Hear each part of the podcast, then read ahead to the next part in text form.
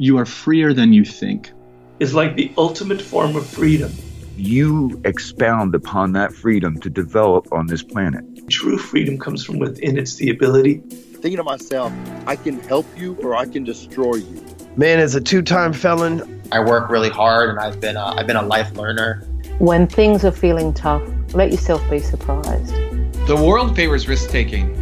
Welcome, welcome, welcome to the Freedom Pact. Welcome back, my Freedom Pact family. I am your host, Joseph Newton, and in today's episode, I will be sitting down with my good friend, Dr. Will Bulsiewicz. Will is an award winning, board certified gastroenterologist who both practices and researches at the cutting edge of science related to gut health. Many of you listening to this will remember Will from the episode we did April 2nd last year The Scary Secrets of the Microbiome. That episode blew up, is still getting to this day. And for our listeners that may be interested in hearing, that episode is number 33. Today on the show, I sat down with Will again, but this time it was to discuss his latest book, Fiber Fueled. We speak about the power of fiber, using food as a tool to heal, Dr. B's superfoods recommendations, his thoughts on the increasingly popular carnivore diet, fasting, and much, much more. So, guys, without any further ado, please welcome back the guest was our second most ever downloaded episode. It is Dr. Will Bulsiewicz. Dr. B, the legend, has returned. So we last did an episode in, I believe it was April the 2nd last year. Since then, it's just been one of the most amazing things seeing your social media has, has trebled. The amount of people that have interacted with you. It's just amazing. And for us, looking at you, I mean, we've spoken about this regularly. We think that you are the perfect marriage between someone that deeply, deeply cares about what they do and also someone that's really fucking good at it too. you know, so you've just released this new book, Fiber Fuel. It's been this long awaited book. Talked about it on the show last year. You sort of teased us with some details about it. so in the book, I mean, 600 plus scientific studies, uh, two decades of knowledge of all this practice. I thought it was amazing. So man, let's kick this off. What made you write the book? Joseph, before we kick this off, brother, thank you so much, man. Thank you so much for having me on the show. And I'm a huge fan of the show, and I and, and I have enjoyed watching the growth of the show since the last time we got back together, or, or the last time that we got together. It's been amazing, and um, I think it's really cool. And you, you're a genuine person, and you know it's a beautiful thing when a genuine person is thriving and succeeding and I'm, you know, your biggest cheerleader out there, man. And I would give you a, a okay. So the bromance is overflowing here. I'm to cut myself off before I go too far, folks. Let's get into it. Let's jump in right now and let's kick this off. What made me write this book? The answer is this: I, this was not the plan. I never thought I would be an author. I wanted to be a doctor. It's something I decided when I was a teenage boy. And, you know, I followed that path my heart led me to where I wanted to take care of patients.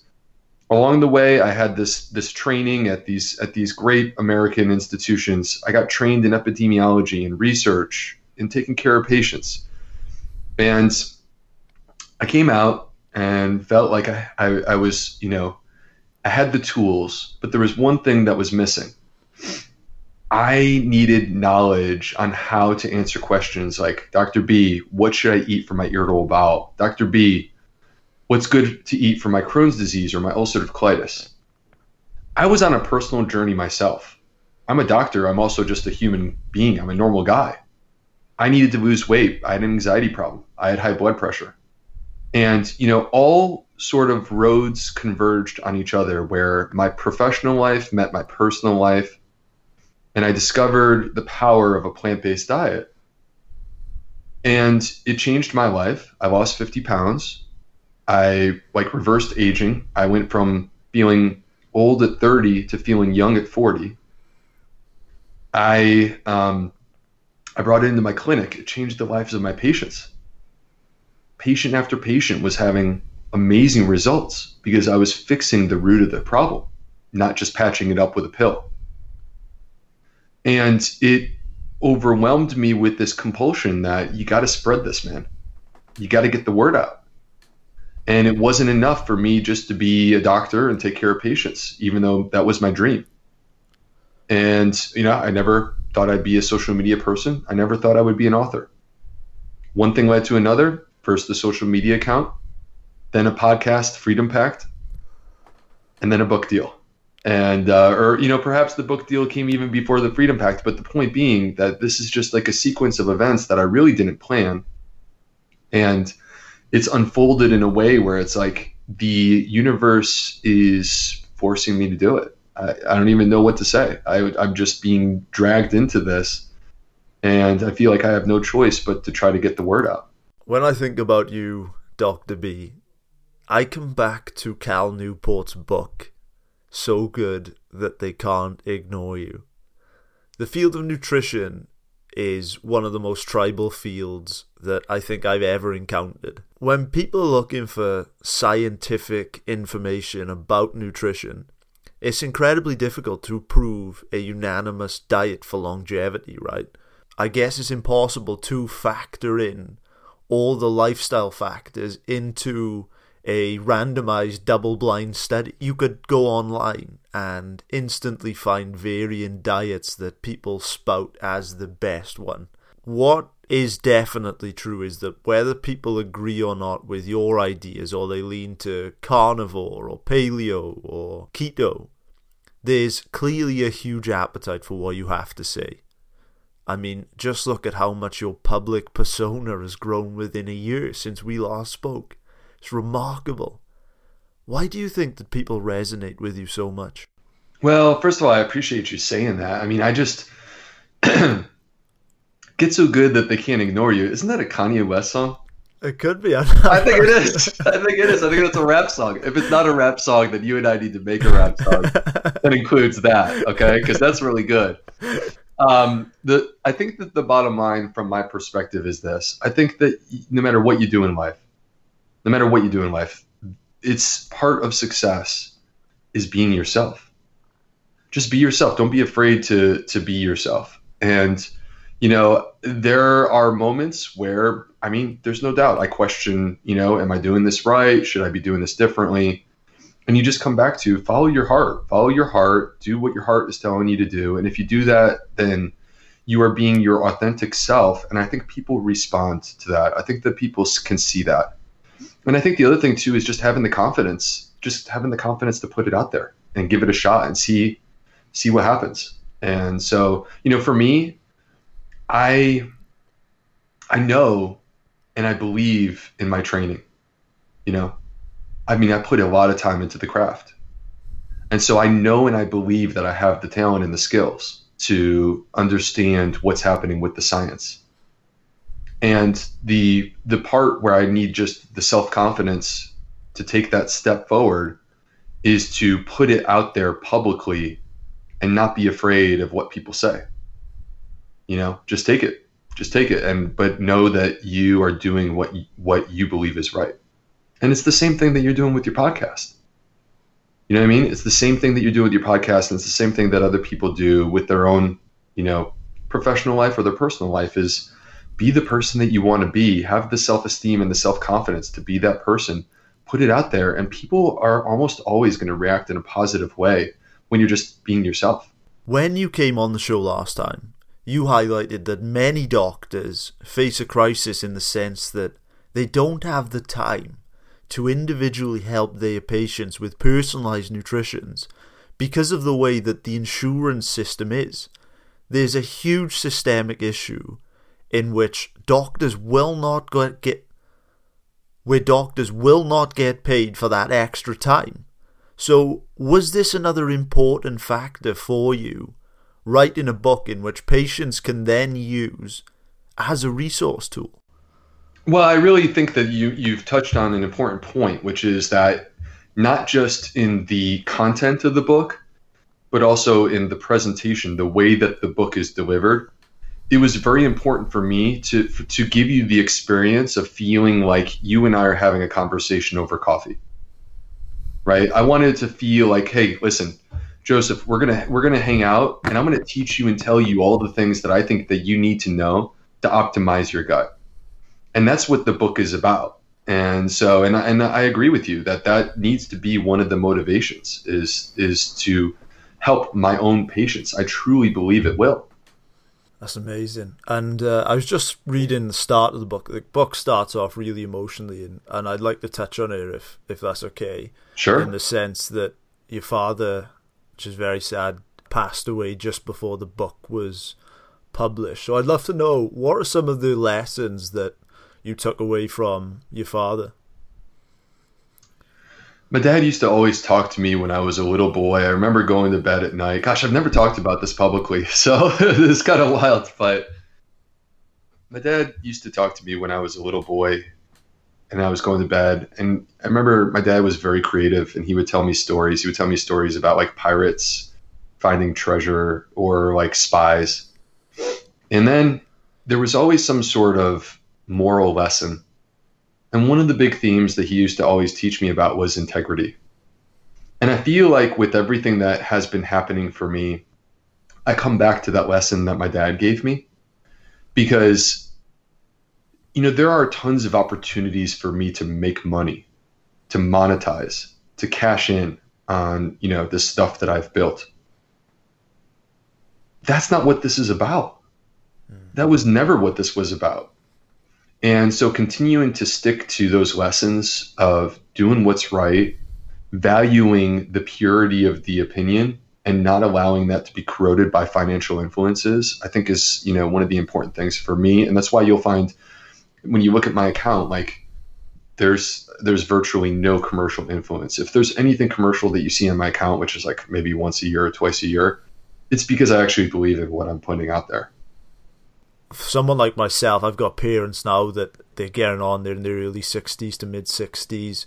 You know, you think if they were to come down with the virus, then could potentially be fatal. What would your advice be to say people that do have their parents round that are fortunate enough to have? What what would you say to, to those people?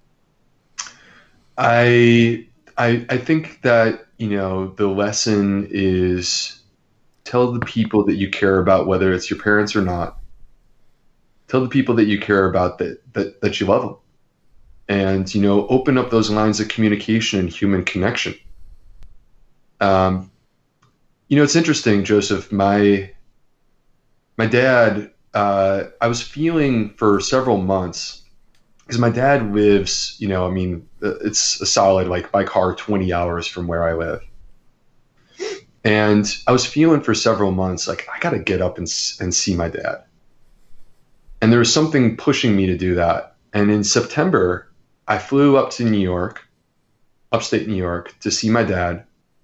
And we had a weekend that was like, I mean, this is kind of weird, but it's the truth. It's like if you were to say to someone, you have one weekend left with your dad, what would you do?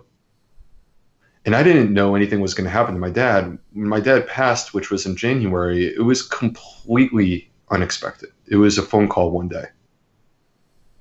And um, in September, when I flew up there, it was like the perfect weekend.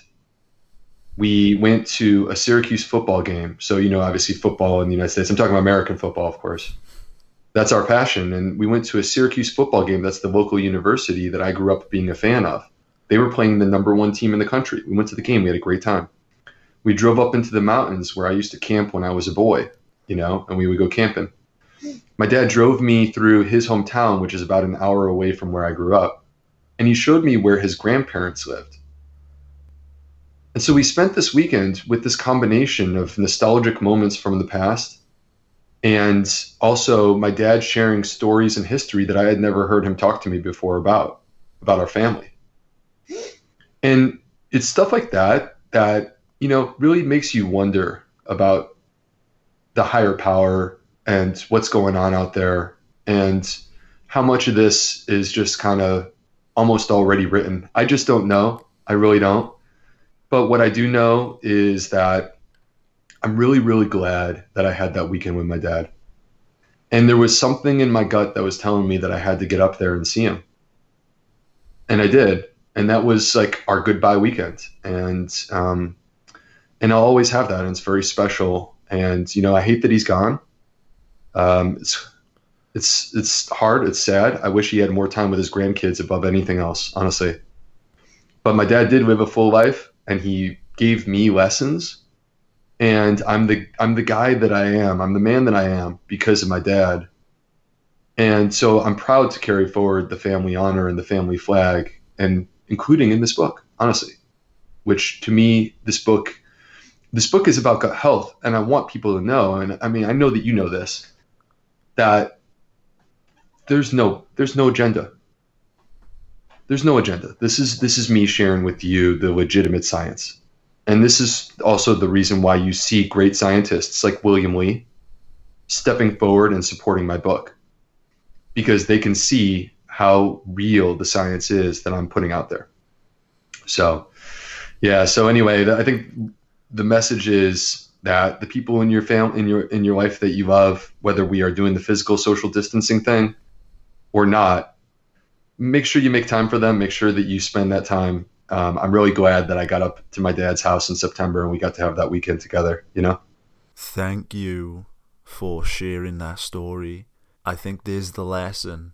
Tomorrow is never guaranteed. Whilst we're all fortunate enough to do it, let's tell the people that we love that we love them whilst we have the chance. Yeah. That was at the start of the book. So let's just start there. The title is called Fiber Fueled in the space of nutrition, there are a lot of sexy words Paleolithic, protein, fats, carbs, carnivore, keto. Why fiber? Brother, call me weird if you want to. I think fiber is sexy. I think fiber is sexy. What do you want me to say? All right. And I got these glasses that if you wear these glasses, you'll think fiber is sexy too. And by wear these glasses, I mean read the book. All right. because I, I want other people to see, I want other people to see the healing power of fiber. You know, and we have a we have a critical fiber deficiency in the Western world, both in my country and in yours, which is that you know in the United States, 97% of people are not getting the minimal amount of fiber. Like we can't do fiber studies where there's a population of high fiber consumers because in the United States that doesn't exist. The high fiber consumers in the US are still getting less than the amount that we recommend, which is like a scary thing. And you know, I, what I want people to do is, you know, I want you to take a step back for a minute and take this memory that you have of your grandma stirring the orange drink so that she could poop. Please erase that from your memory. Please erase that from your memory and replace it with this podcast, which is to say, fiber, taking it from the top, fiber is a part of plants, every plant. Every single plant has fiber. But what's unique and what pe- most people don't realize is we don't even have an estimate for how many types of fiber exist. We don't even know. It could be millions, it could be billions. Every plant has its own unique types. So the fiber that's in spinach is different than the spin- than the fiber that's in a black bean. And the beautiful thing is those different types of fiber, they all have different biochemical properties.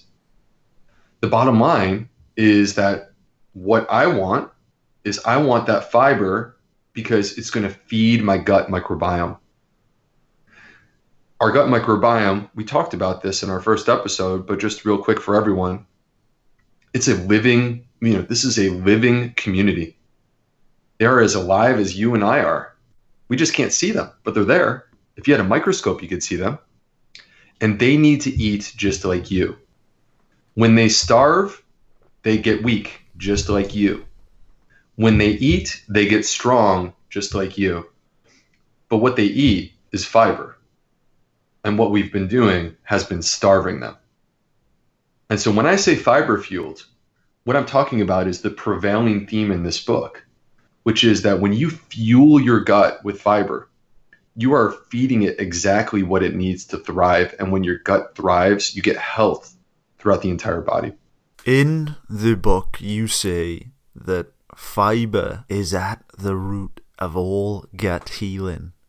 What did you mean by that? So, you know, we hear all these things about leaky gut, right? And leaky gut basically refers to a damaged gut microbiome.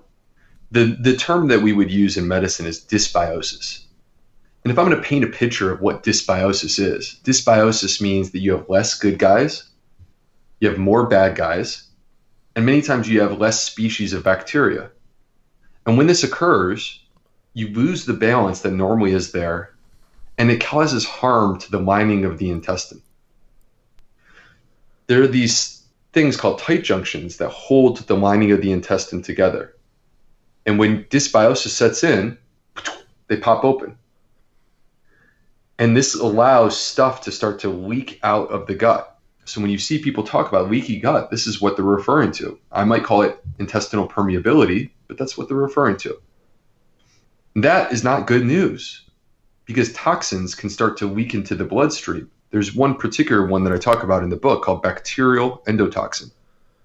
Bacterial endotoxin is like inflammation. That that it, it is like what is bacterial endotoxin? It is inflammation, and it could be low grade smoldering inflammation, which can cause it could cause you know Alzheimer's, Parkinson's, heart disease, cancer but it could also be like high level, severe, intense inflammation that causes a person to crash and burn with sepsis, similar to what we're seeing with the COVID 19. You know, people who have an immune system that's just completely out of control with inflammation to the point that it actually hurts them. So, we need to fix and reverse that process of dysbiosis. And the way that you do it is with fiber, because when fiber meets the microbes in your colon. They eat it, they consume it, they get stronger, they multiply. And then they release a gift to you. They pay you back. You fed us, now we're going to feed you. Here are the postbiotics. Here are the postbiotics called short chain fatty acids. And these short chain fatty acids, there's a couple of them butyrate, acetate, propionate, they have healing effects throughout the entire body. They actually go all the way up and cross the blood brain barrier. So, in your field, in neuroscience, affecting the brain. But in the gut, on a local level, that's where they start right off the bat. Those tight junctions that have been broken open, they put them back together. When you put them back together, you are sealing the gut. You are reducing the release of the bacterial endotoxin the short chain fatty acids actually feed the healthy microbes. The good guys rise up. The bad guys actually get reduced directly. Salmonella, E. coli, Shigella, all directly reduced by short chain fatty acids. You are getting more good guys, you're getting less bad guys. You are restoring balance and harmony, you are repairing the tight junctions. And what I just described to you is the reversal of dysbiosis or leaky gut. You want to fix your gut, you want to reverse leaky gut. I just laid out the solution to you. You can't show me a study that says the collagen does what I just described. You can't show me a study that says, you know, that bone broth is what's going to do this. There is it doesn't exist. But I can show you the studies and they're in the book that show that fiber with short chain fatty acids will do exactly that. And our audience will be aware of this from our conversation with Professor David Sinclair, in studies done, it's been proven to lengthen telomeres, which aid in longevity. Uh, you point to it as being effective in reducing things like heart disease. It's been able to help out autoimmune conditions. So I suppose my question to you then is is there anyone that this diet isn't for? Um, you know, Joseph, to me, the path to health is clear for all of us, and it comes back to human biology. I think that there are different ways that this diet can be introduced and implemented. Okay? What I mean by that is you and I could be following the exact same like principles from this book and have two different interpretations. And that's okay because you are a unique individual. You have a gut microbiome that's like your fingerprint. There's literally no one on the planet with a gut microbiome exactly like yours. Same is true for me. Same is true for the listener at home right now. Mm-hmm. All right. So we're each going to have our own way of introducing and implementing this diet. But I would stand behind the assertion that I make in this book, which is that the path to better health for all of us is a plant based diet. And when I say plant based, in this particular setting, I'm not saying that every single person will be 100% plant based. I'm not saying that the only way to be healthy is 100% plant based. But what I am saying is that we will all be healthy by being plant based, predominantly plant based. I love this, man. And my main thing is I want to know what the science says. Your book has over 600 plus scientific studies in it. If the science told me unanimously that eating my curtains or eating gravel on the floor would aid in health, longevity, vitality, believe me, I would do it. I guess that the great news, Will, is that whilst we don't know for sure what the optimal diet is, when books like yours, uh, David Sinclair's Lifespan, The Blue Zones, William Li's Eat to Beat Disease, Michael Greger's How Not to Die. Um, I even enjoyed uh, Max Lugavere's Genius Foods. There are just common principles that I've come across. They are eat largely a plant based diet, eat the colours of the rainbows with your fruits and vegetables, avoid vast amounts of sugar, avoid eating late at night, go at least 12 hours between the last meal of the day and the first of the next day, avoid processed foods as much as you can. And look, as you say, let's stop running away from monster food groups. Let's not live in fear. That is the problem when you get so heavily caught up into nutrition, is that it can make us live in this fear, this paralysis of eating foods. Let's not live in fear. Let's run towards health. Let's run towards foods that give us energy, foods that give us vitality, foods that heal. I want to pick up on this exact thing because in the book you talk about this patient Leslie that you have that was doing exactly this, right? She was spending all of her time running. She was living in fear. Could you talk about Leslie and how you helped her? Yeah, well, so I, I think the issue is that I see patients like Leslie in my clinic almost every day. You know, and these are, well, you have to understand. I mean, I don't think this will be too much of a surprise to you, Joseph, that I'm at a point where now uh, people who are desperate for help are coming to me. The people that have been to three, four, five doctors, the people that have gone to the big universities, you know, like the Mayo Clinic in the United States, and then they and then they turn around and they come to me. And the the path to, to better health for me is clear. We we have to address the root of the issue to use medication or procedures and not talk about diet and lifestyle is to ignore the fact that for most of us, true healing comes from diet and lifestyle. If you think that the problem is in the gut, which the majority of the time, in my case, like with my patients who have digestive problems, essentially 100% of my patients have dysbiosis. 100%. And so if you think that's the problem, look, I can cover up a problem with the pill. I can put a sheet over the problem or put a rug over the problem, right? But if you really want to sweep it up and fix the problem, you got to reverse the dysbiosis. So I know that we need a conversation about diet. And I know that the path to healing the gut is through a plant based diet. I lay out the argument in the book, it's all in Fiber Fueled. All right. But the way that we go about doing this, I want the book to be the same for the person reading it as it is for Leslie when she's in my clinic because I need to meet you where you are. Right? So this is not about me throwing a bunch of recipes at you and being like, "Hey, you need to be 100% plant-based now or you're a bad person." That's not what this is about. This is about meeting you where you are and recognizing that in the United States, and I think this is true in the UK too, in the United States, the average person is 10% plant-based. Man, you could be 5% plant based, and that's pretty darn close to normal. All right. And that means that I got a lot of room for improvement. And if you are 10% and you go to 30%, I am your biggest cheerleader.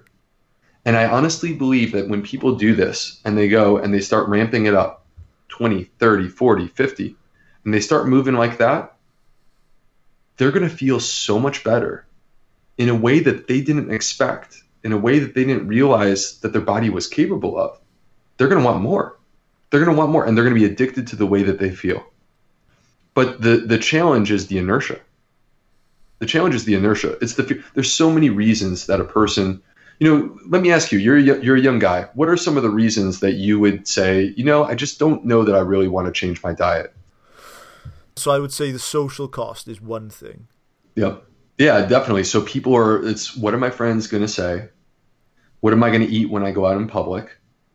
Some people are going to say they can't afford it. A lot of my patients go, I don't eat that way. I have no clue what to even make. I don't even know like one dish that I could make that's like that. Right. Um, and also, we all eat food that we love. It's not a coincidence. We're not eating food that we hate. Every single person is eating food that they love. And there's naturally a resistance to making a change away from a diet that you love. I mean, food is pleasure, right? We're meant to enjoy it. I think what I want people to understand is that your taste buds will come along for the ride. And so, from my perspective, I've been there. I've felt that fear. I was afraid to make those changes myself. But when I started to make those changes, because I felt so much better, I kept doubling and tripling and quadrupling down on this idea until I got myself to the point where I went all in. And I'm not saying that everyone will, but what I am saying is if you give it a shot and you start to move the needle 10 to 30, 30 to 50, 50 to 70, each one of those steps, you're going to feel the difference and you're going to see health emerging throughout your entire body in a way that you didn't expect. You're going to see the prevention and reversal of disease. And you're going to want more. And you're going to want more. And I and I honestly believe that's the truth. But you know, coming back to Leslie, coming back to Leslie, you know, I got this person sitting in front of me. She's crying, she's exhausted, she feels like shit. She needs help. And the solution is not for me to tell her you need to you need to go and do this starting today and eat this diet. The solution for me is to show her the path and then hold her hand on the first few steps. And I really think that's the way. And that's why in my book, I have the fiber fueled four weeks. It's not meant to be like a 30 day plan and then you quit. It's not, you know, it's not some sort of um, some little fad thing or a diet. This is a lifestyle that heals. And what this is doing is getting the ball rolling. And once you get past that, you're just going to keep rolling. So I think this would be a good point to sort of introduce just some clarity into the fiber fueled approach. So one of the things I know you talk about in the book is you say, look, this isn't a fad or a diet. This is, I believe in your words, this is a health mindset. So could you just talk about that? Absolutely. You know, we have been trained in sort of an unhealthy way to think about our food. How many lists do we have telling us we can't eat this or can't eat that? How many ingredients have been like vilified? Gluten, lectins, phytates, oxalates. Like go down the line, there's so many of them. How many specific food categories have we been told are inflammatory? Right? And it's it's creating an unhealthy relationship with our food. And I think people deserve better than that. And it's time to swing the pendulum the other way. Let's stop running away from the food. Let's stop running away. And let's start running to health. Let's start running towards health. Let's start running towards abundance. Let's enjoy exploring food again. The different tastes, the different flavors, the different colors, the different textures. Let's get food from around the world. You know what I mean? Let's let's try all the stuff except for maybe Scotland. I don't know about that.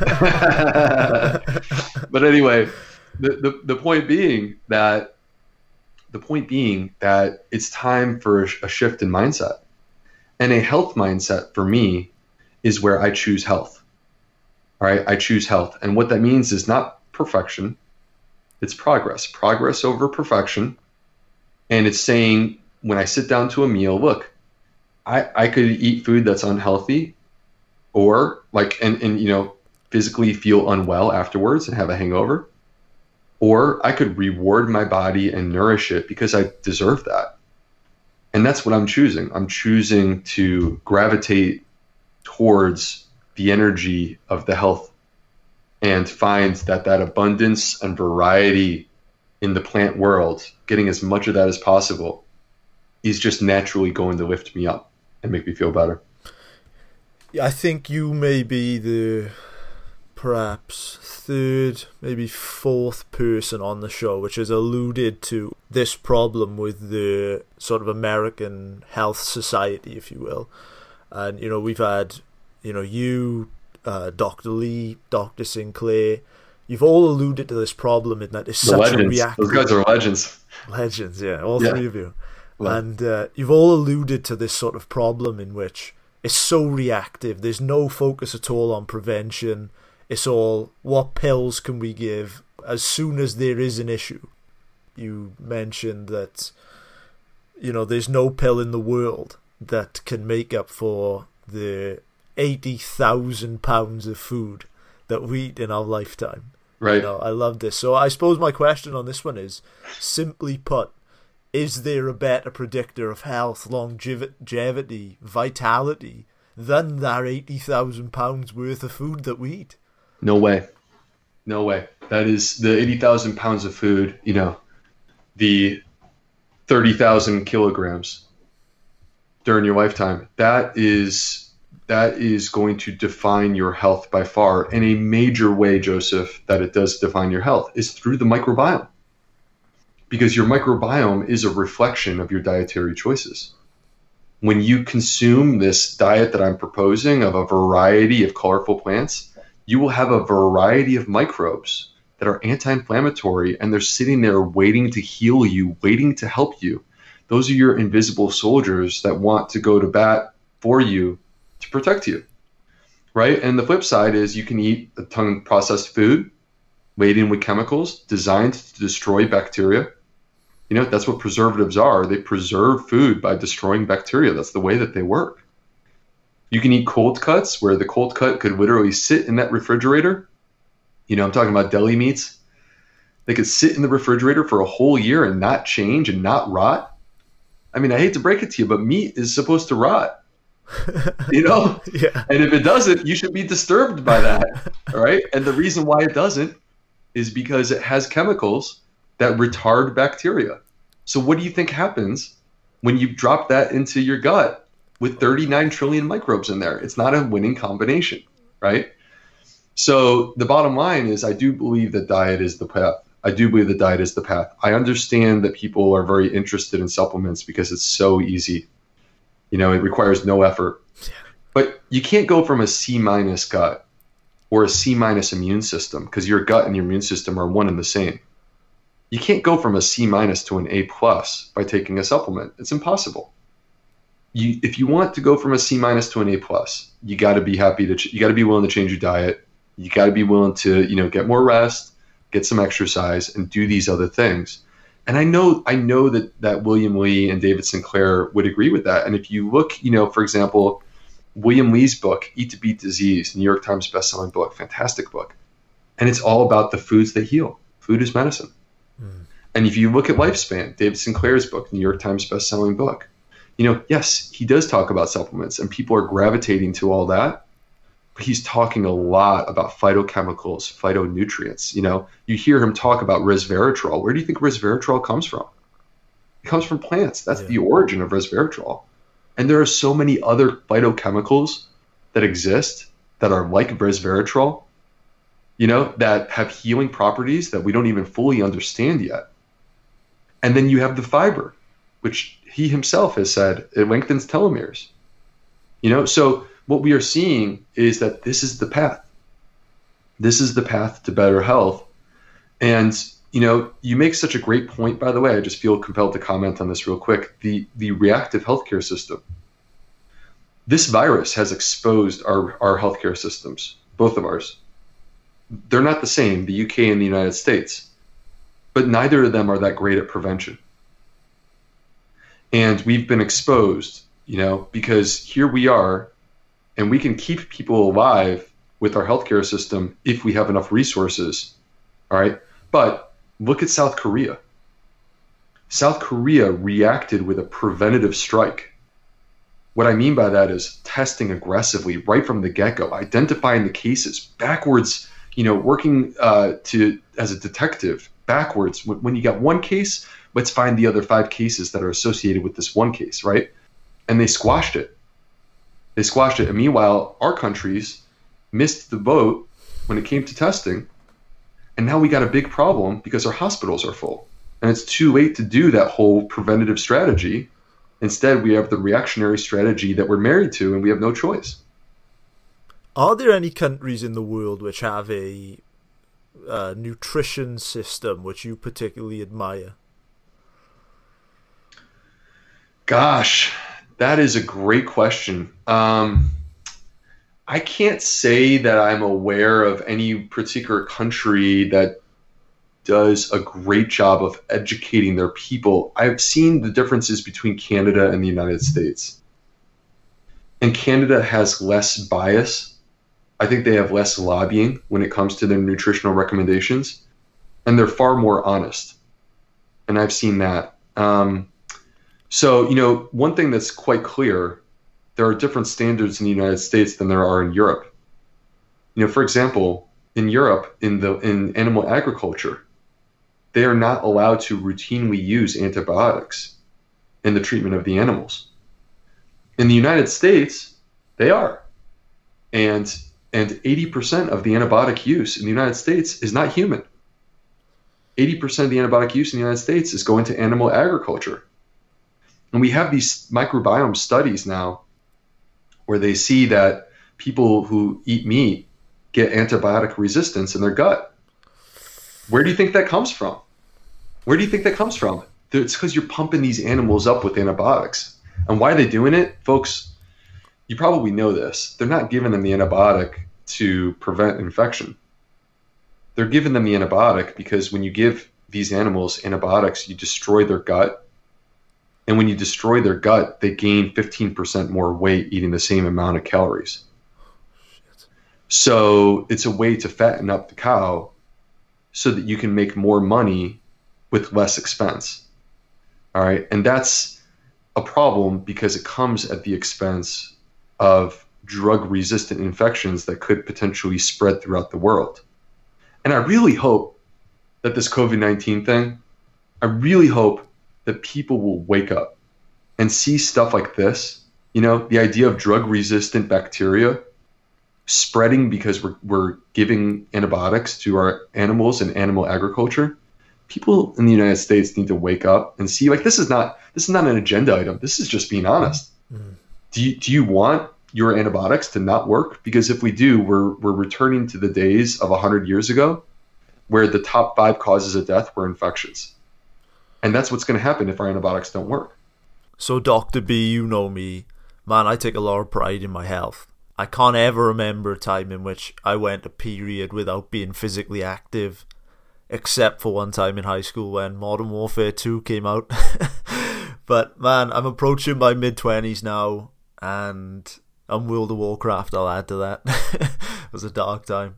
But yeah, but over the last 24 months, the last 12 months in particular, I've started gradually becoming more and more conscious of my diet, the foods that I consume. And let me tell you, man, I feel better than ever. I'm stronger, more energized, a higher sex drive. But having said all of that, here are my two biggest fears my parents dying and me getting a neurodegenerative disease. Man, that keeps me the fuck awake at night. And ironically, that will probably give me a neurodegenerative disease, as Matthew Walker points out. But one thing I want to tackle is this idea of brain fog that you point out in Fiber Fueled. So, one thing that became abundantly clear to me as I have started hounding down health is that my cognition has improved dramatically. Man, I can think clearer, I don't have this layer of fog inside my head.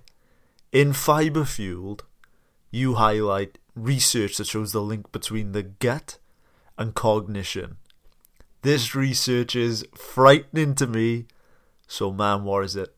Well, and I think the key is this it's frightening, it's also empowering. Mm. Right? So if you look at this like, dang, man, uh, that is powerful. And if you just look at it like that, then that's kind of scary. But if you look at it like, dang, man, that's powerful. And this book is showing me exactly how to manipulate it in my favor. Right? Then you're putting the power on your side. You're actually turning that into a force that you have control over right? And that's and that's what this is about. And so let's let's expand on what you're saying. We're talking about the brain gut connection all right? Now people wouldn't expect this but you can't really separate the gut from the brain. They're in constant communication with each other. And there's a number of different ways that they talk.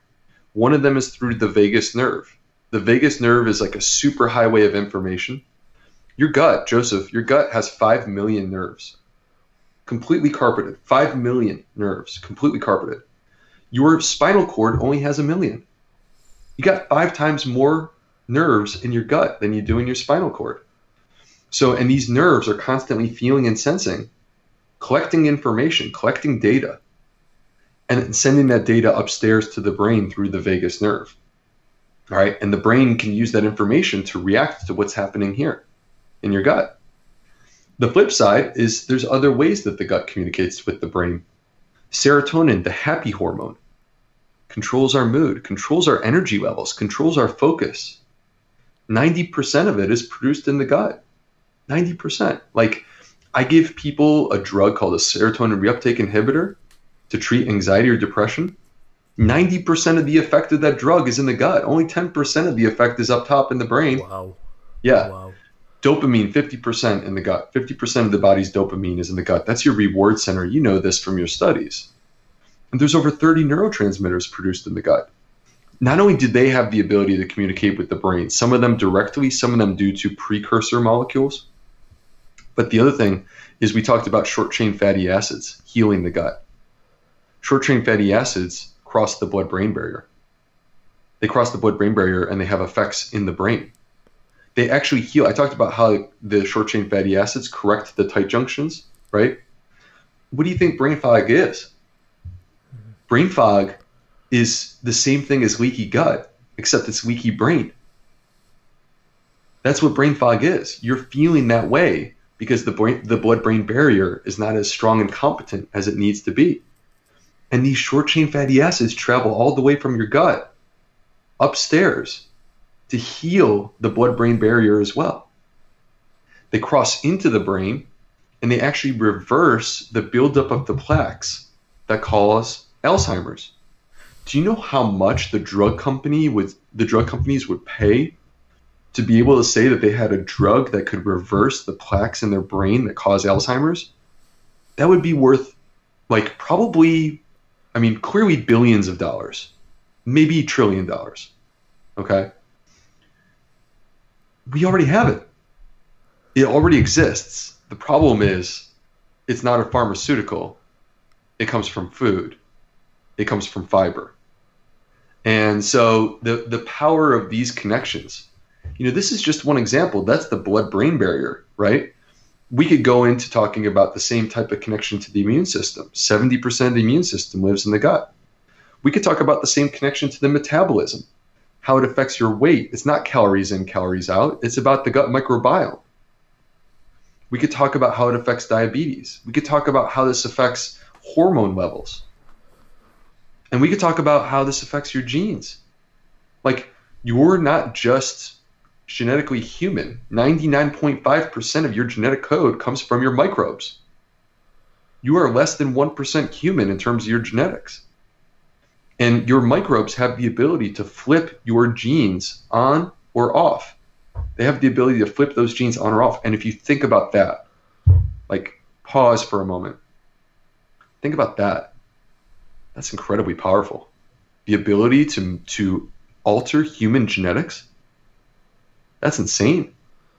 And all of that comes from these gut bacteria.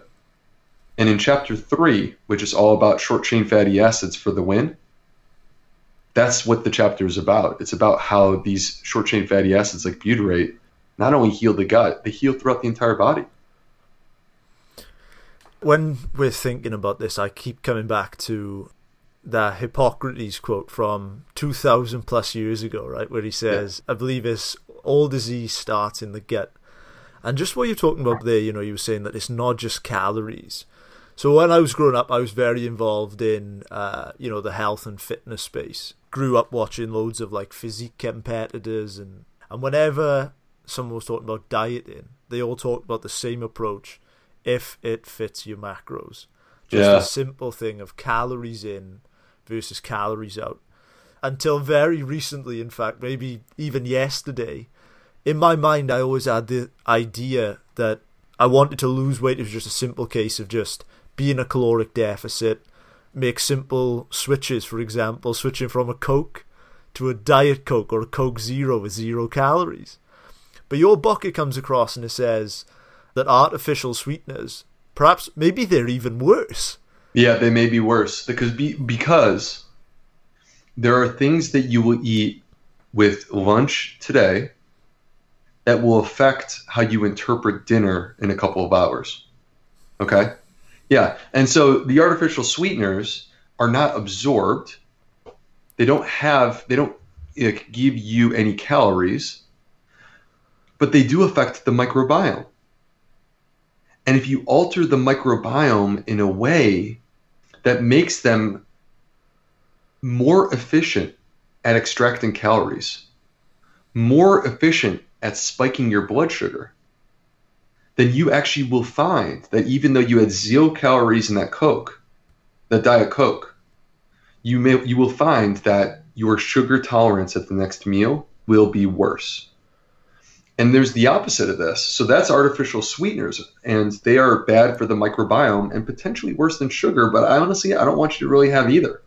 You know, I really would encourage you to minimize both. But the opposite of this is an interesting thing called the lentil the the lentil effect, or now they call it the second meal effect. And what's fascinating is that they took they took people who um, fed them they fed them the exact same macros, okay, the exact same macros and the same number of calories, but one of them had a higher amount of lentils. Now lentils are a legume, and they're a great source of fiber. They're a great source of resistant starch, and both of those things are fantastic for the healthy gut microbiome. And so what they did is they fed them isocaloric meals, same macros, and then the next meal, they fed them once again the same meal. Like the next meal was literally the exact same. All right.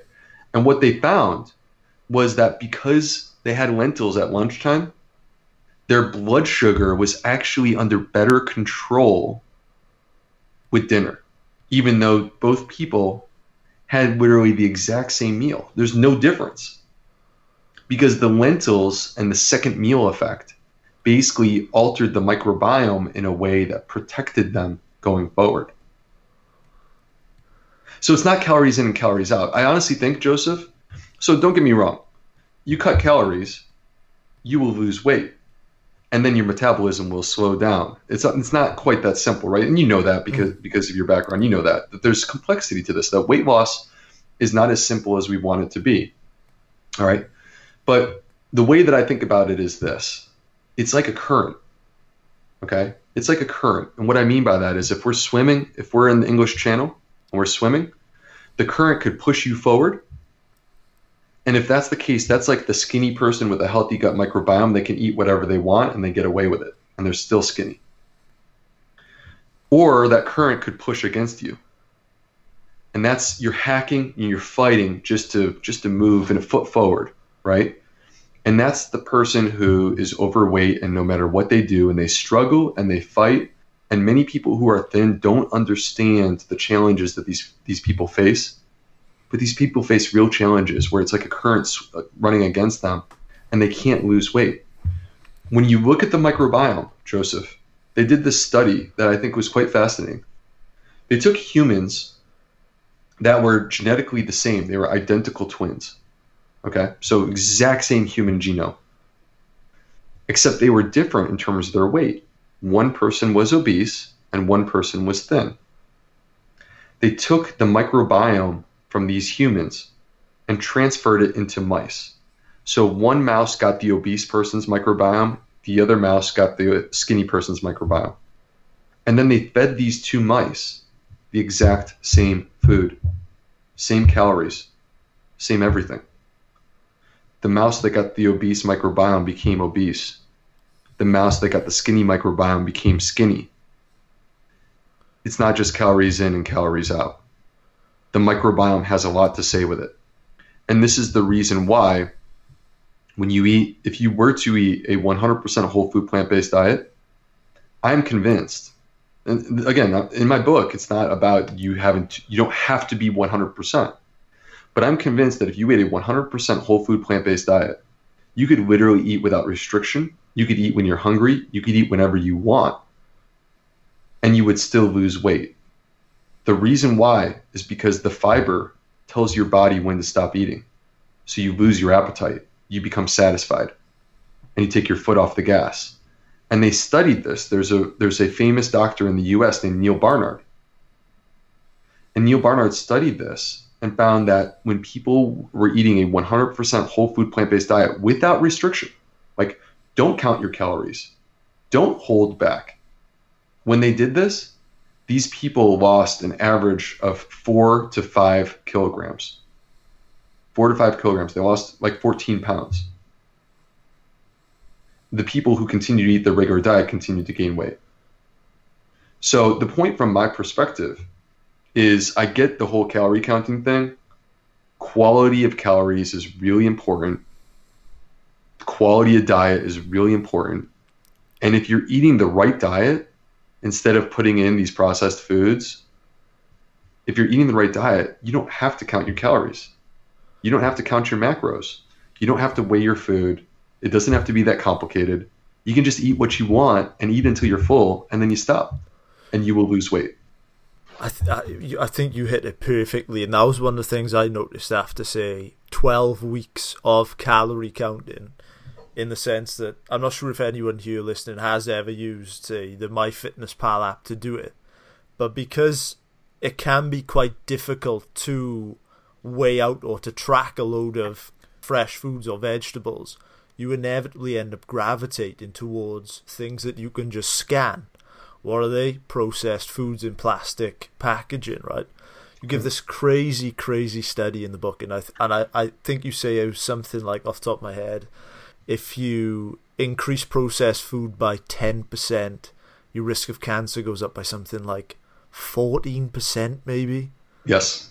It's just yeah, and your and your and your risk of mortality as well goes up, and you know, and then the question is, what happens when you get to American levels or UK levels of processed food, where you know in the US we're sixty percent. I mean, I don't know. What, what do you think you guys are in the UK? Of what? Of processed foods? Yeah, yeah. Must be high. I'm not sure we're as bad as the US, but we are very 50, bad. Yeah. 40, 50? Yeah, yeah, man, sure. Yeah, and so so and so you're just compounding that risk you're just compounding that risk. So it's quite scary.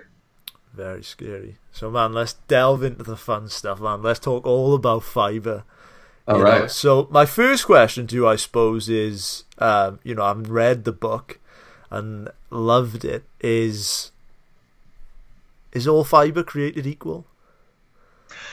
Uh, no, not all fiber is created equal. It's important for people to know there are so many different types of fiber.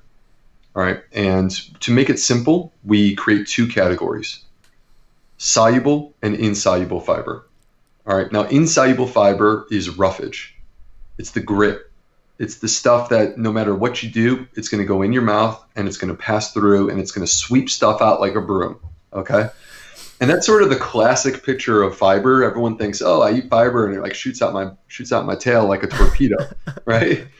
and that that is the that's the insoluble fiber that's shooting out of your tail like a torpedo. But soluble fiber is the one that has my heart. Um, it's so special because soluble fiber dissolves completely in a drink, and it goes down and it's untouched through the stomach, through 10 to 15 feet of the small intestine, and it gets down to the colon, and it meets the gut the gut microbes, your gut microbiome. and they feed on it. And this is the prebiotic fiber. Soluble fiber is the prebiotic fiber. This is the type of fiber that leads to the release of short chain fatty acids. And like we said, they immediately go to work reversing leaky gut. They actually directly impede colon cancer. They have a direct effect where they can stop cancer in its tracks, which I think is quite fascinating in itself. That fiber can actually prevent cancer, and there are studies to back that up. The fiber actually lowers your cholesterol. It makes you more sensitive in terms of your insulin sensitivity, meaning that it reverses type 2 diabetes. It activates the satiety mechanism so you know when to stop eating so you don't overeat, you don't gain weight. Has healing effects throughout the body, it affects your immune system, optimizes the immune system, gets the right soldiers on the battlefield, and keeps all the soldiers that shouldn't be in the fight in the barracks so that you don't have all out war and craziness. So, um, affects hormone levels, can reverse heart disease, can fix the blood brain barrier, can affect the brain. You know, we're talking about something that is incredibly powerful. And I, I wrote an entire chapter about it because, you know, here we are, and Joseph, the last 20 years, you've been told about what to what to be scared of. Be scared of gluten. Be scared of lectins. You know, phytates, oxalates. I'm telling you, let's stop being scared and let's gravitate to what heals. And if you haven't heard about short chain fatty acids, let me be the first to introduce you to the most powerful thing in all of nutrition. Because I honestly think that's what it is.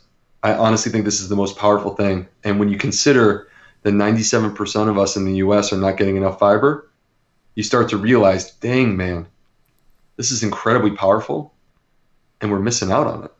And that's part of the reason why our body is not working the way that it's supposed to. So, if perhaps the number of grams of fiber that we consume is not necessarily the right measurement in comparison to the right uh, type of fiber, is there a ty- is there a test we can do to know whether we should be consuming this type of fiber or another? Because, for example, growing up, I remember I was always told consume a lot of Weetabix as it's high in fiber. So I'm not sure is is there a list in which you have, or is there a way in which we can tell which fiber is good and which fiber we should, you know, sort of maybe stay away from? We have been overly um, simplistic with the way that we have had conversations about fiber in the sense that we say count grams. And it makes it sound like fiber from any source, including cereal, is just as good as the fiber in a plant. I don't count grams of fiber. I have no clue how many grams of fiber in my diet. I honestly don't. Like I have no clue. I've never counted them. All right.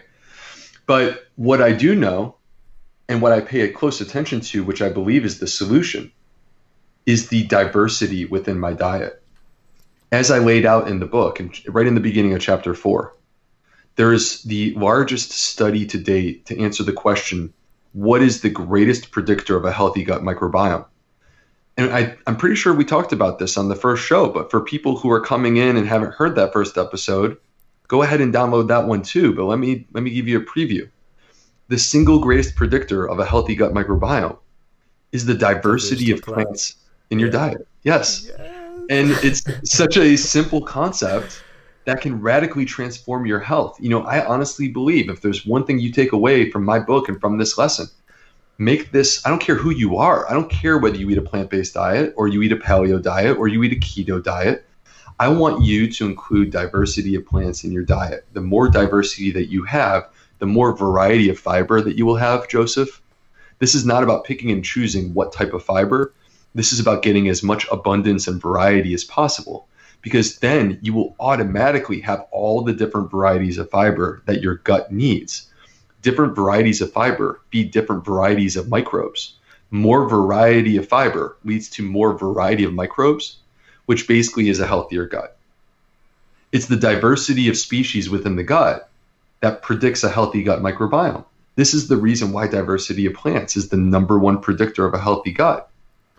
Now, you know this there's a special chapter in my book where I talk about superfoods. Mm-hmm. All right. I I think that we should have as much abundance and variety as possible. But that doesn't mean that we should ignore that some foods are foundational foods. So I'll tell you what are my foundational foods. I gave you an acronym. All right. So in the book, you'll find the acronym F goals. F goals. All right. F for fiber. F goals. And so here's what those stand for. And I'll just run through. And then in the book, when you guys read it, you'll see that I break down why each one of these is so healthy, so powerful, transformative from I'm a health perspective. Yeah. I'm excited. All right. F goals fruit and fermented.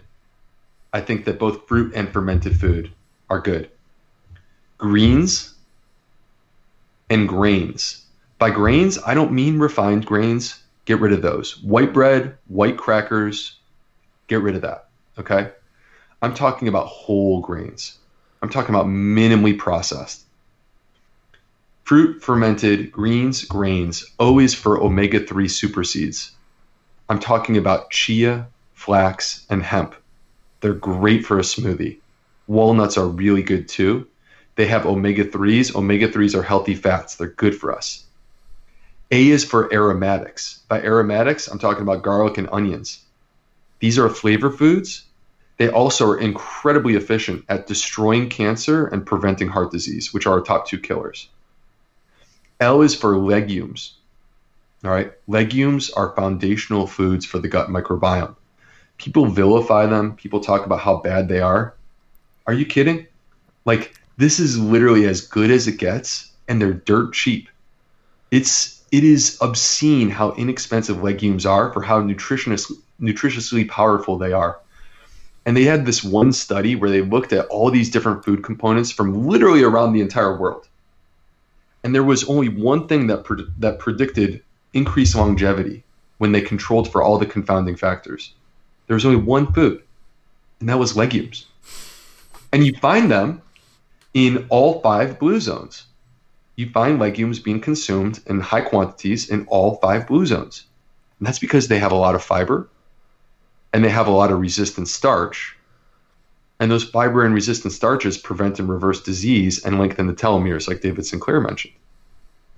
And finally, S. S was a tough one for me. I wanted, I had a lot I wanted to say, but I had to pick just one. And that one is sulforaphane. Sulforaphane is the phytochemical that you will find in cruciferous veggies. You'll find it in broccoli, cauliflower, Brussels sprouts, kale. This is a chemical that, when you study it, and there are literally hundreds of studies, I can't name a more powerful cancer crusher. I mean, it is smashing cancer by seven different mechanisms. And you find it in these types of veggies. But there's one veggie that has it above the rest broccoli sprouts. Broccoli sprouts, literally, I'm talking about immature broccoli where you basically go from a seed and it has just sprouted. That has 10 to 100 times more sulforaphane than mature broccoli. So you could eat like pounds of broccoli, or you could take your salad or your soup or your chili and throw a handful of broccoli sprouts on top, and bam, you are smashing cancer, smashing it. And you know what's cool? You know what? I haven't um, discussed this anywhere publicly before, but in the era of COVID 19, there is data to indicate that fiber and short chain fatty acids optimize our immune system in a way that really protects us from respiratory viruses. Okay? So these short chain fatty acids really truly do get the right soldiers on the battlefield and then keep the ones that we don't need on the battlefields in the barracks. But there's also data to indicate that sulforaphane coming from these broccoli sprouts also can have powerful effects against these respiratory viruses. So one of the things that we've done in our household is we've actually ramped up our consumption of broccoli sprouts in the last few weeks. And again, like this is not meant to like social distancing, physical distancing is the priority. But if I happen to get sick, I want to make sure that my immune system is totally raring to go to protect me. And the way that I do that is with fiber, the same principles that I teach in Fiber Fueled in the book. And I'm also ramping up my broccoli sprouts because the sulforaphane actually helps to improve that. Man, I love that so much. I've been thinking about this a lot lately. You heard Tom Bilyeu talk about this before, and he says, if I could have one superpower, it would be the ability to make other people want something for themselves. You and I will both know like how fr- frustrating it is where we could clearly see something which would immediately improve someone's life, but they just don't want it for themselves. Yeah. And that's what's so frustrating. When you wrote about F goals in the book, I know you mentioned this rule of 90%. Let's say someone has listened to this now and man, we've we've scared the light of day into them with, with everything. How would you advise that they go about getting started on this fiber fueled approach? Well, so the beautiful thing is that it's it's laid out for you step by step in the book. Yeah. So we got the fiber fueled four weeks. And it's a four week plan over 70 recipes. You have the recipes defined for you on a daily basis. You have adaptations that you get to make this your own experience. To me, part of what makes this beautiful and what we built into it intentionally is that you are going to do this experience and learn something about yourself.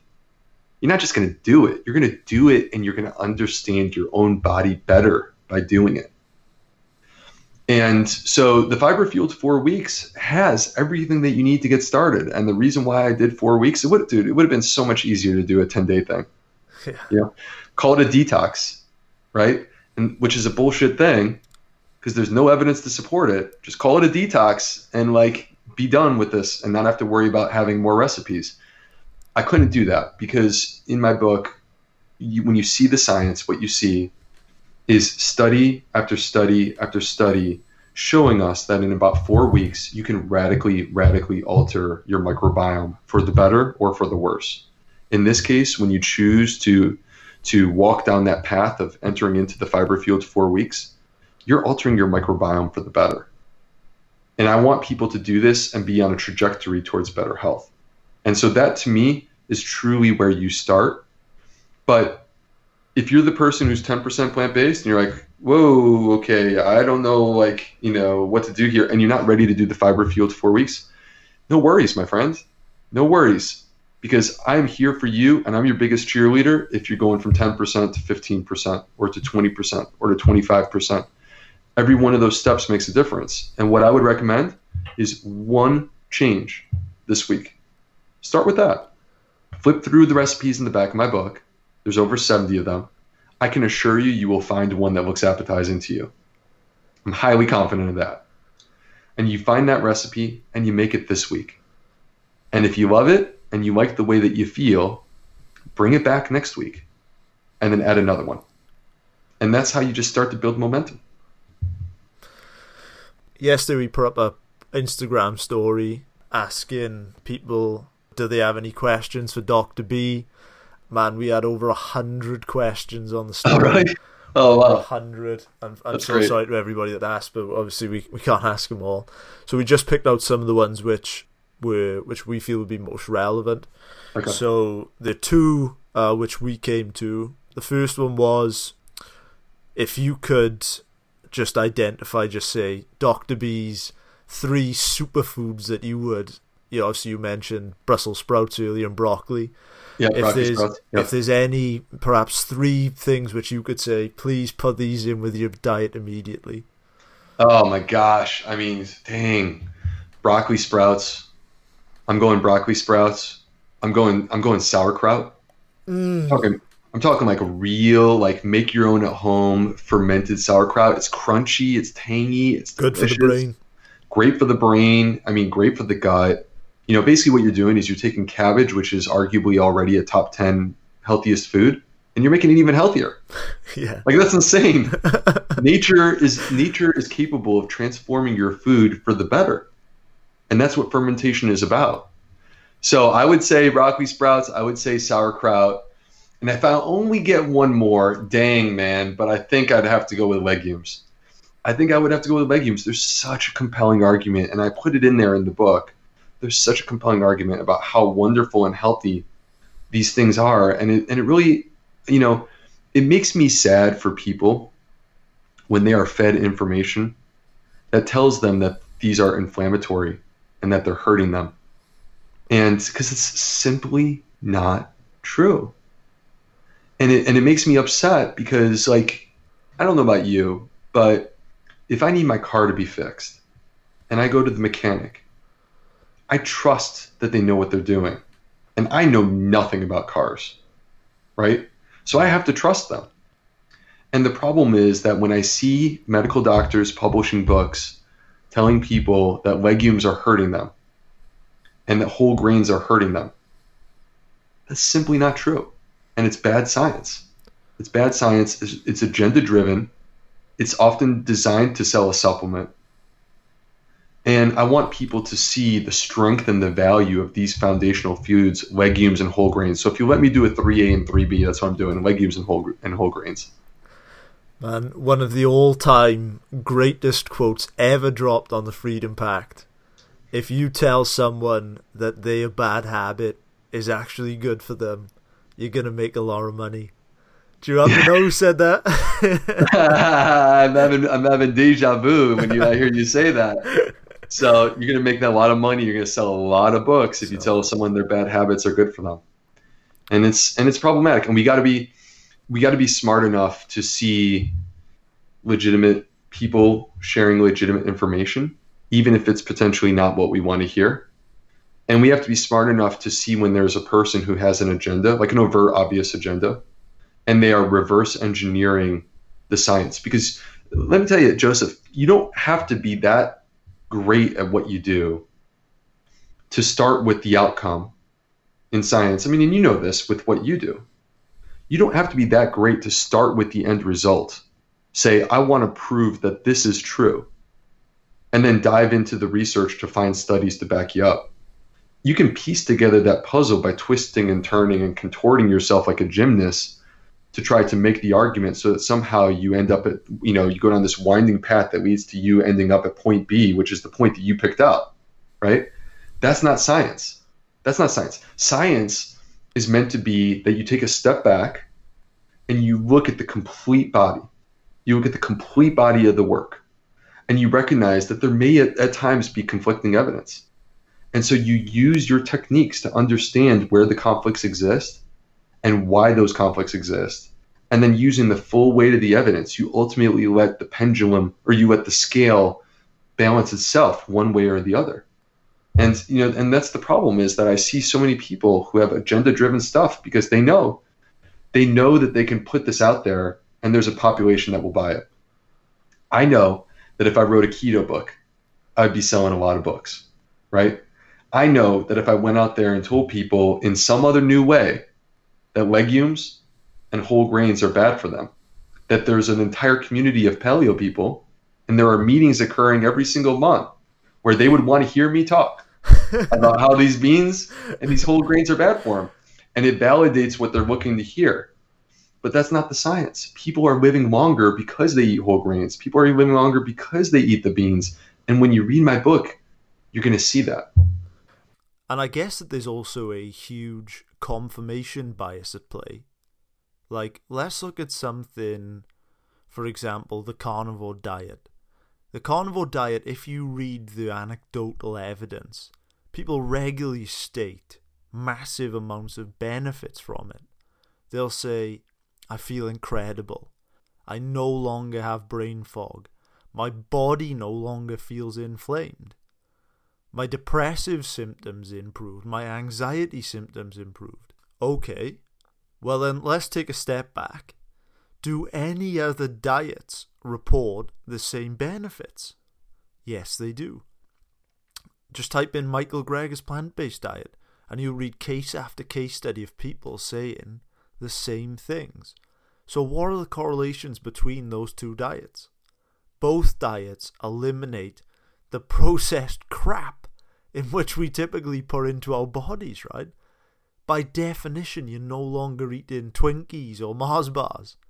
Yeah, and I'm coming, and, and I want people to know that I'm coming at this from a place of complete honesty. There is no agenda. Yeah. If there was a study that said, and I'm being totally serious when I say this, if there was a study that said that by eating meat it would reverse, it would, it would actually improve leaky gut, I would put that in my book. If there was a study that said that by eating meat it would make you live longer, I would put that in my book. But those studies don't exist. Those studies not those studies don't exist. I would love to see them if they do, you know?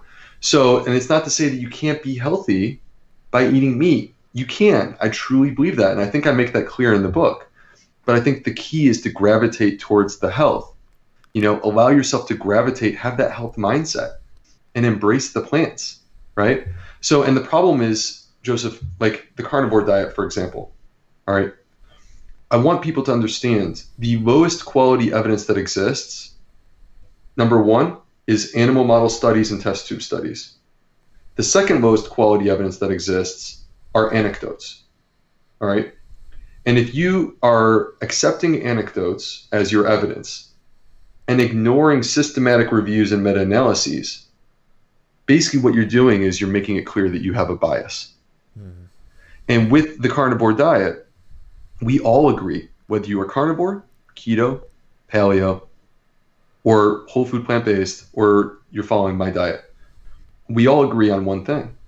You should get rid of the processed junk. Yes. Yeah. And there are people who benefit when they get rid of the processed junk. But the question is are you adding to your life expectancy? Are you adding to your health span, meaning that you will age well and be healthy in your 50s, 60s, 70s, and 80s? Or are you actually drawing away from that and getting short term gain with long term pain? That's the question. And when you go 100% carnivore, number one, I would argue that's not sustainable. But number two, when you read my book, it will be very clear to you you are destroying your gut. You are destroying your gut. Number three, you are going to put yourself at risk for heart disease, right? So that may not show up in one year. But I would be shocked if someone ate a completely carnivore diet, like I actually did this, and does not you have tried a heart it. attack. What's that? You tried the carnivore Oh, no, no, no, Oh, no, no. What, what I'm saying is, I would be shocked if a person actually followed the carnivore diet, actually did it for, and I'm talking over years, and did not have a heart attack by age 60. I would be shocked.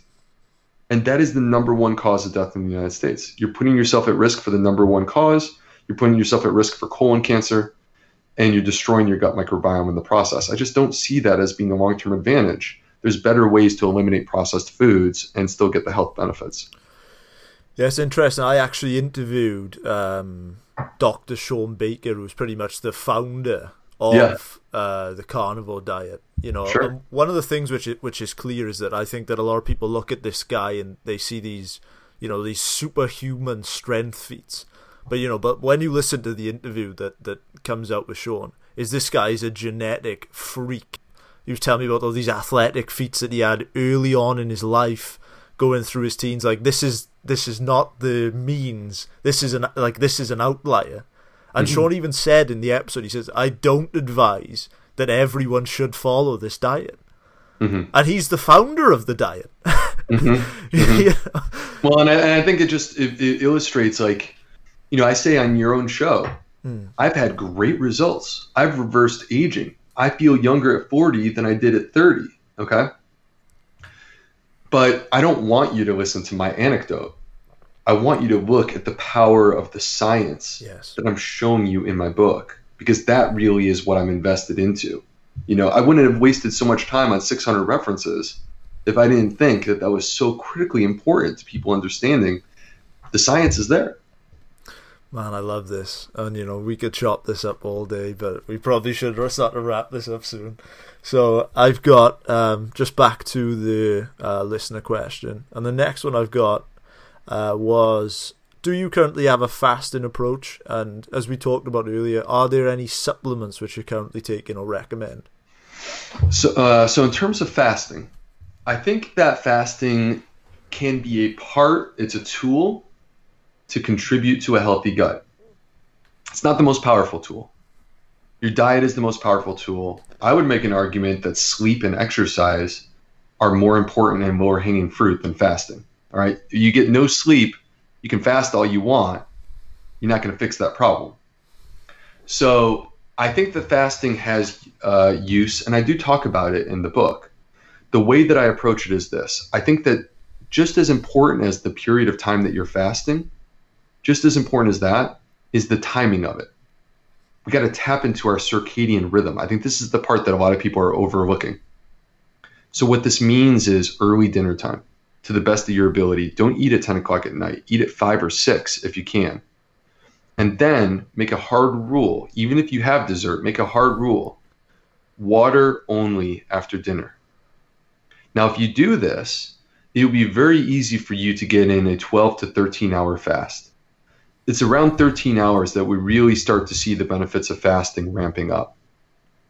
I believe in doing somewhere between a 12 to 16 or 18 hour fast. But what I do, what I, what I want to say that I do think is important is if you have a history of any sort of eating disorder, I don't want you doing this at all. I want you fo- I want you focusing on abundance, variety, diversity. I want you focusing on your diet, right? If you have a history of an eating disorder, this is not going to be good for you in terms of your your mindset. The other thing that I want to say is there is such a thing as pushing it too far. It's like exercise, right? You know this. There are people who exercise to the point that it's actually unhealthy, that it's actually inflammatory. There's a sweet spot that exists, and when we, t- when we take things too far, we end up hurting ourselves. So I'm not a believer in making fasting like ridiculous and going 18 hours every single day or doing three day water fasts. I think that it's healthy to make it an early dinner time to water fast after dinner and make it 12 to 13 hours until you have any solid food. And then if you want to extend that a little bit further, that's totally up to you. I typically, I always have my coffee in the morning.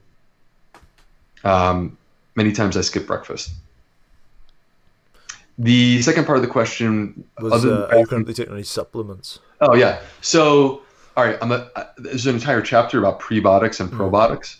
I am a big believer in prebiotic supplements. I actually have several that I take every day. I, I, I take them every single day. Um, and then beyond that, I'm a big believer in B12 for everyone. All right, B12, like even people who are omnivores and they eat meat, are extremely likely to be low on B12. I mean, literally 39% of the American population is low on B12 eating an eating an omnivorous diet. So I think B12 is something that we should supplement. I think vitamin D we should supplement. And um, I'm a, also a believer in an omega 3 supplement, a DHA and EPA supplement. I personally opt for the algae. The algae is the source. Like all omega 3s come from plants. So why eat a secondary source when you could get it from the primary source, which is the plant? What is your hope with this book? Um, I so ignoring you know more sort of ego driven things like best selling lists or numbers, which you will be on. I, I well, what what would be meaningful to me with that is I honestly believe that this book can transform people's lives. Yeah, like I truly believe that. And so if this book lands in your hands, Joseph, and it changes the way that you think about something, even if it's just as simple as you start incorporating more diversity of plants into your diet, even if you just do that, then I have accomplished my goal with this book, which is to help people. And if you enjoy it and you feel so motivated by this book that you want to tell a friend, then not only have I accomplished my goal with this book, but you yourself are helping someone else get better health as well. So the, the point from my perspective is if it ends up on a bestseller list because people are telling their friends, because it's transforming people's health and it spreads like a wildfire but in a good way. Yeah. That to me is my best case scenario because what that means is my reach and my influence in terms of changing lives and bringing health into our societies really is making a difference and that would be the most meaningful thing to me. It's sort of I think that would sort of be um, you know, just bringing it back to the start of the conversation, it would sort of be like the side effect of producing good work, which is exactly as we talked about earlier. I mean, there wasn't an intention to write this book. It was good work follows good work follows good work, and then all these amazing things which come as a side effect. Yeah, and uh, and, and the bottom line is like people listening at home, you know, when they enjoy our podcast that we do together, they share it, right? you guys enjoy this today, put it on your social media. Yeah. Put a story, do a post, let people know. You are actually helping people when you do that. When you help to combat misinformation and you help to elevate and support good sources of information, you are doing good yourself. And so I encourage people like share this share this podcast. I'll share it myself. You tag me, I'll share it myself. And if you love the book, tell a friend, share it with your family because honestly, that's how we make a difference is sharing good quality information that helps people. What is the date that the book is released? May 12th, May 12th in North America. Yep. And then there's ways that people can get it in the UK. Um, so if you have any trouble with that, please feel free to reach out to me because I will help you. Um, but there's there's definitely ways that it can be done. There is, and I know because I placed a pre-order on the book. It is coming to the UK, so. hey. So one of the things I want to um, is since the last time we spoke, we added a couple of questions in at the end. Okay. So uh, one of the things I'd love to know is it's been pretty much a year since we've spoke now. Yeah. What have you changed your mind about in the last year? Could be a life philosophy, could be a long term belief, could be something that you've changed day to day, or you know, it could be something from uh, an event. Who knows? But is there anything you've changed your mind about? I think it, I think it comes back to our conversation, going coming full circle, our conversation right from the very very beginning, which is that you know I lost my dad, and um, to take every day and celebrate every day, appreciate the time that you have with the people that you love. Life and happiness is about human connection. It's not about money, it's not about success. Those things are so trivial and fleeting, and who cares? At the end of the day, it's about human connection. Tell the people that you care that you that care about that you love them, Oh, wow. and that Get way, emotional. no, I mean, and I, I am too. And it's just like, but it's like, just when you do that and you live that way, you will feel that richness. They will feel that richness. You will be in, you will be a shining light on this planet when so many, you know, we need this, we need this, and and and then one day, if they happen to not be there anymore, you will be at peace because you will know that you told him how you, how you feel. And I'm so glad that I had that weekend with my dad in September. And I'm so glad that he told me how he felt about this book before he ever, ever even had a chance to read it. Let's assume that uh, this coronavirus it it's going to take over the world. It's going to it's going to wipe us all out. It's going to defeat the broccoli which we've been eating. It's going to it's going to take us all down. You were left with a short but impactful message based on your life, your work, something which you can impart. And, you know, conveniently, you just happen to be on this podcast to uh, part your wisdom. So if you had a message that, say, perhaps everyone could hear, what would Dr. B's message be? All right. Well, if I could share one thing that I think is just the one takeaway from this whole episode and the one takeaway from the book, you know, from a nutritional perspective, from a dietary perspective, it's that no matter who you are, no matter what dietary philosophy you come from, you can help yourself, you can heal yourself with this one simple golden rule the diversity of plants in your diet. It is the one simple golden rule. It does not have to be that complicated. It really can be that simple and it can transform your life. That's the one thing that I would say. But if you're telling me that I'm on a deserted island and the the world is gone, uh, and you know there's no one else left out there, then I think you know in that moment I hope that someone would um, outfit me with the most advanced modern video game system that exists, and let me if I'm going down, let me get some video games in before I'm going down because I haven't played video games in like 20 years because I've been too busy working. Oh man. But at least we're changing boxes these days. So. I am now. There was a period of time where I had that issue. so, man, why don't you tell our audience? Um, why don't you tell our audience if you've got any parting messages for them and where they can connect with you? Uh, Will. Yeah. So um, come hang out with me. I actually I love connecting with you guys. I connected with many of the friends of the of the Freedom Pact podcast back when we first did this a year ago, and you know let's keep the conversation rolling. On Instagram, I am the Gut Health MD. Um, I'm on Facebook under the same name. if you come to my website, which is theplantfedgut.com, there is a ton of resources there. I have a free email list. Um, I where with I'm sharing like the new cutting edge research all the time. I have my guide to COVID nineteen, and I also have an entire science guide for Fiber Fueled, the book. Not only do I believe in complete transparency of the resources, so you can get you don't even have to buy the book. You can get all 600 res- all 600 references from my book just by coming to my website. I'll let you have them. But I also created essentially a beginner's guide to understanding clinical research. You and I talked about some of the points that are in there already during this episode. But the bottom line is, I want people to have enough basics to be able to know what is legit and when to kind of be like, hmm, I don't think that's right. And you know, when you get that intuitive uh, feeling, you're you're usually onto something. So um, so that's all available on my website. And then the last thing, I don't know if you and I talked about this.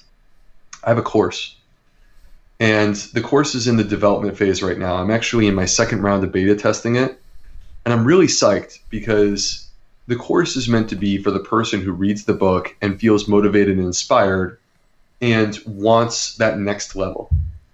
And this is me taking a much deeper dive into all of these ideas. The course I'm expecting to launch in June, and um, the beta testing results so far have been like amazing, like completely amazing. People are having life changing transformations. So I'm really feeling good about where the course is going, and I can't wait to share it with people more broadly in the coming in the coming weeks and months. So, Will, part two. I think this is top part one by a mile. This has been outstanding, man. I, I I can't thank you enough for coming on the show. I can't either, man. It's it's a bromance. It's been a bromance from the beginning to the end, and uh, I look forward to the day one day where I hope to step foot in the UK. I've never I've never actually been to London. No, you've never Yeah. been. So I look forward to one day my feet land on British soil, and we hang out and uh, grab a pint or something like that.